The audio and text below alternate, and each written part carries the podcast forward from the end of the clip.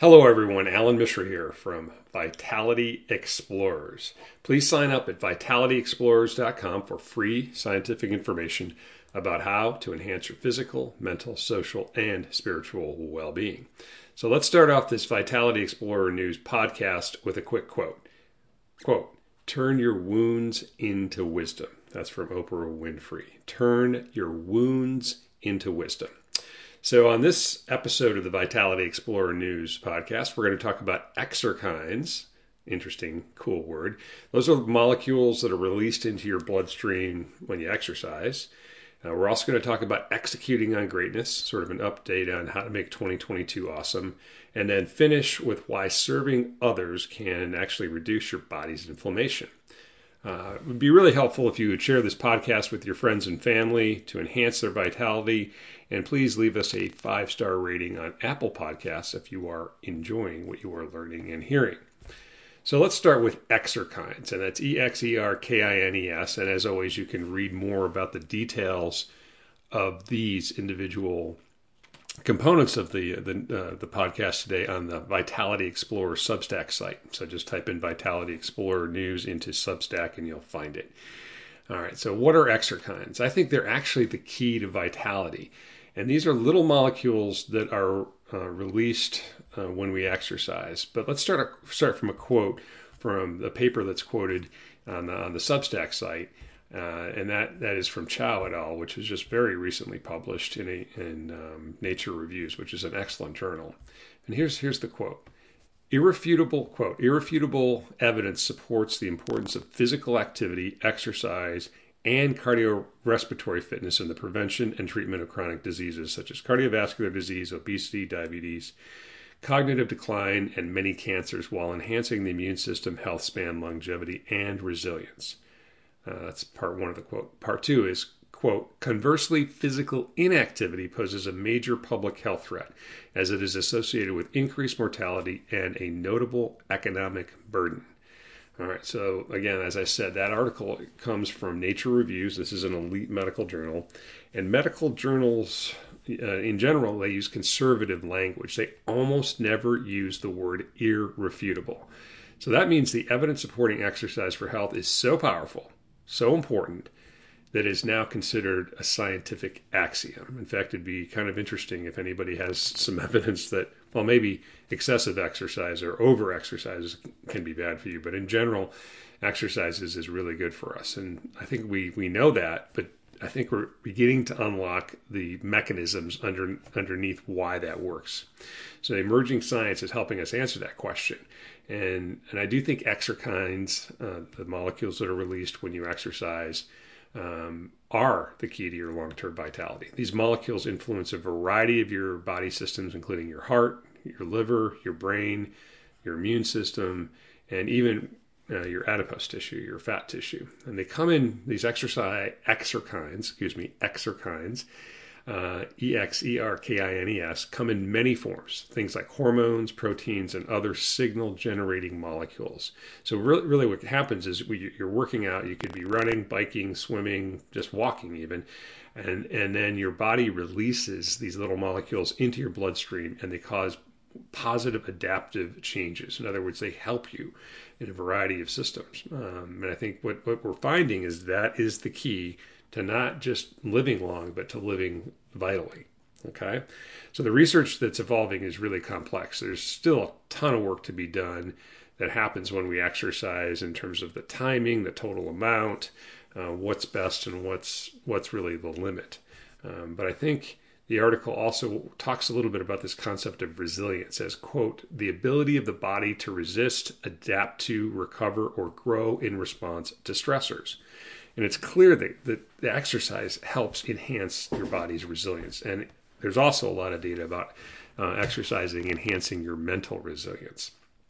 So, lifelong exercise clearly improves your musculoskeletal system. That's something I know a ton about as an orthopedic surgeon.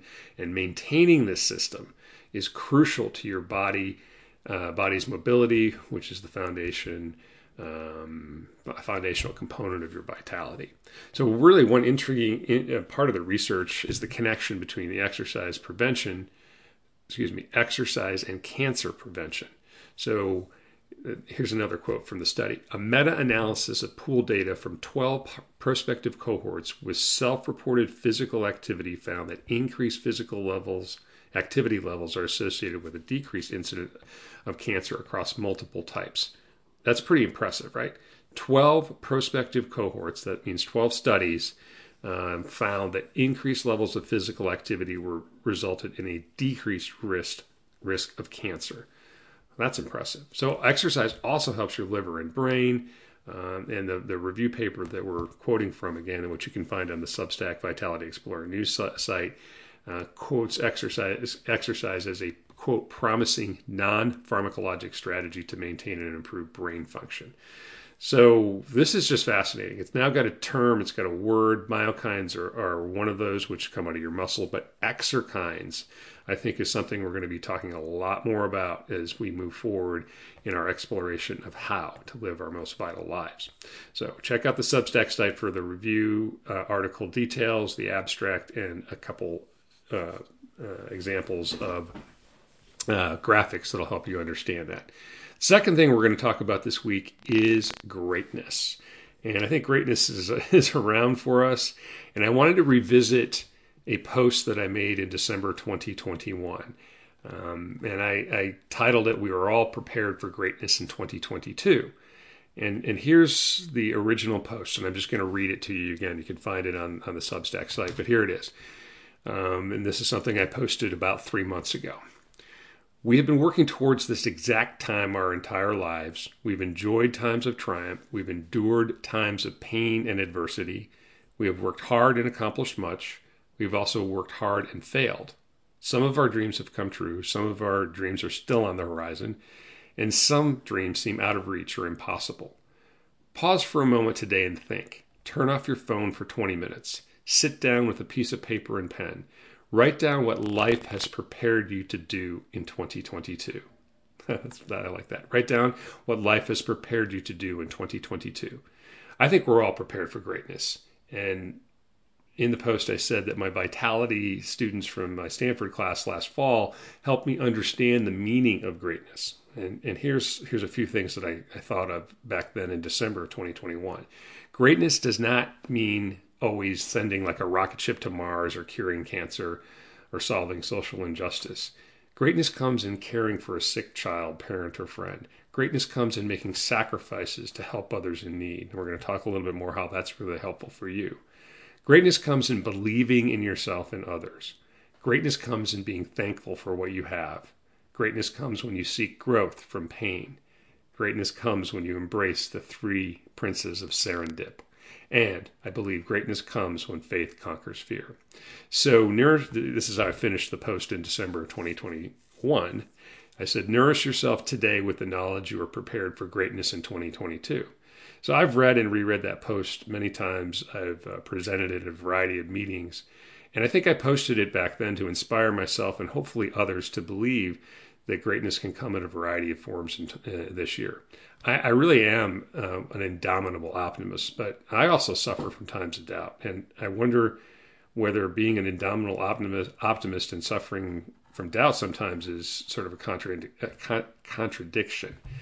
I, I really don't think so. I believe, I think all of our confidence wavers over time, but our faith in ourselves and what we can do for this world can remain strong. I continue to believe that we can all contribute to our world uh, in, in our own u- unique ways. Um, I also think that sometimes we need to take our foot off the gas and just relax and give ourselves a break. And this is this comes from uh, playing some bad basketball when I was growing up. But a little story about this is I I was playing in a pickup basketball game and I just hesitated as I was driving down the lane. And I'm not even sure I did it on purpose, but something really weird happened when I hesitated as I drove to make a layup. Everybody else flew by me and then the lane opened up wide and I was able to make an easy layup. And that led me to think about this in the context of we're all running at full steam ahead all the time. Maybe we just need to hesitate a little bit. It's not always possible to be putting your foot to the uh, bottom of the gas pedal um, or the electric pedal if you have an electric vehicle. I think we also need some time just to kind of recharge our batteries. So, my conclusion about this is that pursuit of greatness, for me at least, in 2022 is a work in progress. And I'm going to give myself an incomplete for this year. Right now, I need to also give myself some grace to know that it's impossible to just completely push the limits at every minute, at every time. So let me know what you think about that. You can post the comments below uh, in the in the commentary, or you can read the whole thing on again the Substack site. We're going to finish this week with something I think it's it's a fascinating piece of research, and that is serving others reduces systemic inflammation is that really is that really possible? I mean like you're helping somebody else out and you're going to reduce your own body's inflammation? Well that was a question that they were trying to answer. And we know that systemic inflammation is associated with a variety of problems like cardiovascular disease cancer osteoarthritis. Um, and you know, the idea of trying to reduce your inflammation is something we've been talking about a lot in this space. Um, and then you know we talked earlier just now about how exercise can help you with that. But what what about helping somebody else? Is that a way you can actually reduce your inflammation? We know there are drugs out there like prednisone or anti-inflammatory drugs like naproxen, which is also known as Aleve, and ibuprofen, which is also known as Motrin. These these drugs do reduce inflammation, but they have systemic and sometimes significant side effects. And one of our primary goals with Vitality Explorers is to identify specific actionable ways we can reduce our inflammation without ingesting drugs or their supplement cousins. Um, and this this study, which was a study of over a thousand people, um, identified a way to do that. Uh, and what they did is they were measuring people's uh, belief that they could give social support to others. And here's here's what the, they found. But the belief that one can uh, be available to give social support to others correlated with lower levels of interleukin 6, also known as IL 6 a little bit of science, a little bit of biology here. Interleukins are signaling molecules within your bloodstream. They're originally thought to be just produced by white blood cells, but they're produced by a variety of cells. And IL 6 is a powerful key player in, in regulating your body's inflammation. Lower levels seem to be correlated with lower levels of chronic inflammation. So if you if you have lower levels of IL 6, you typically have lower levels of chronic inflammation in your body.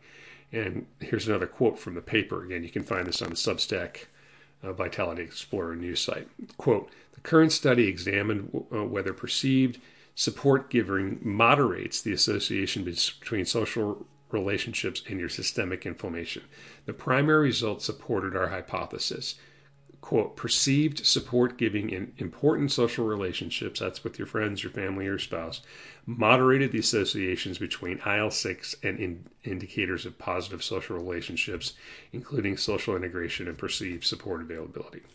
A lot of gobbledygook in that sentence, but these papers basically suggested that if we support our friends, family, and spouses, we're going to reduce our systemic levels of inflammation. I think that's a, that's a really fascinating piece of science. Now it needs to be replicated. This was one study; it was a thousand people, um, but I think you can maybe be even think of it as selfish. If you're helping somebody else, you might actually be decreasing the inflammation in your body. So here's a suggestion that each of us find at least one way in the next week we can support the people around us, especially those people closest to us. Uh, you might just be reducing your overall risk of chronic inflammation. So again, this has been a, uh, the Vitality Explorer News podcast. Um, you can find it in a variety of different areas on the web, um, on Apple Podcasts. You can sign up at vitalityexplorers.com to receive a free text message newsletter each week, or visit the Vitality Explorer News Substack site and uh, learn more about all the details. Our goal here is to enhance global vitality one person at a time and to take the friction out of staying vital. So until next time, everybody, dare to be vital.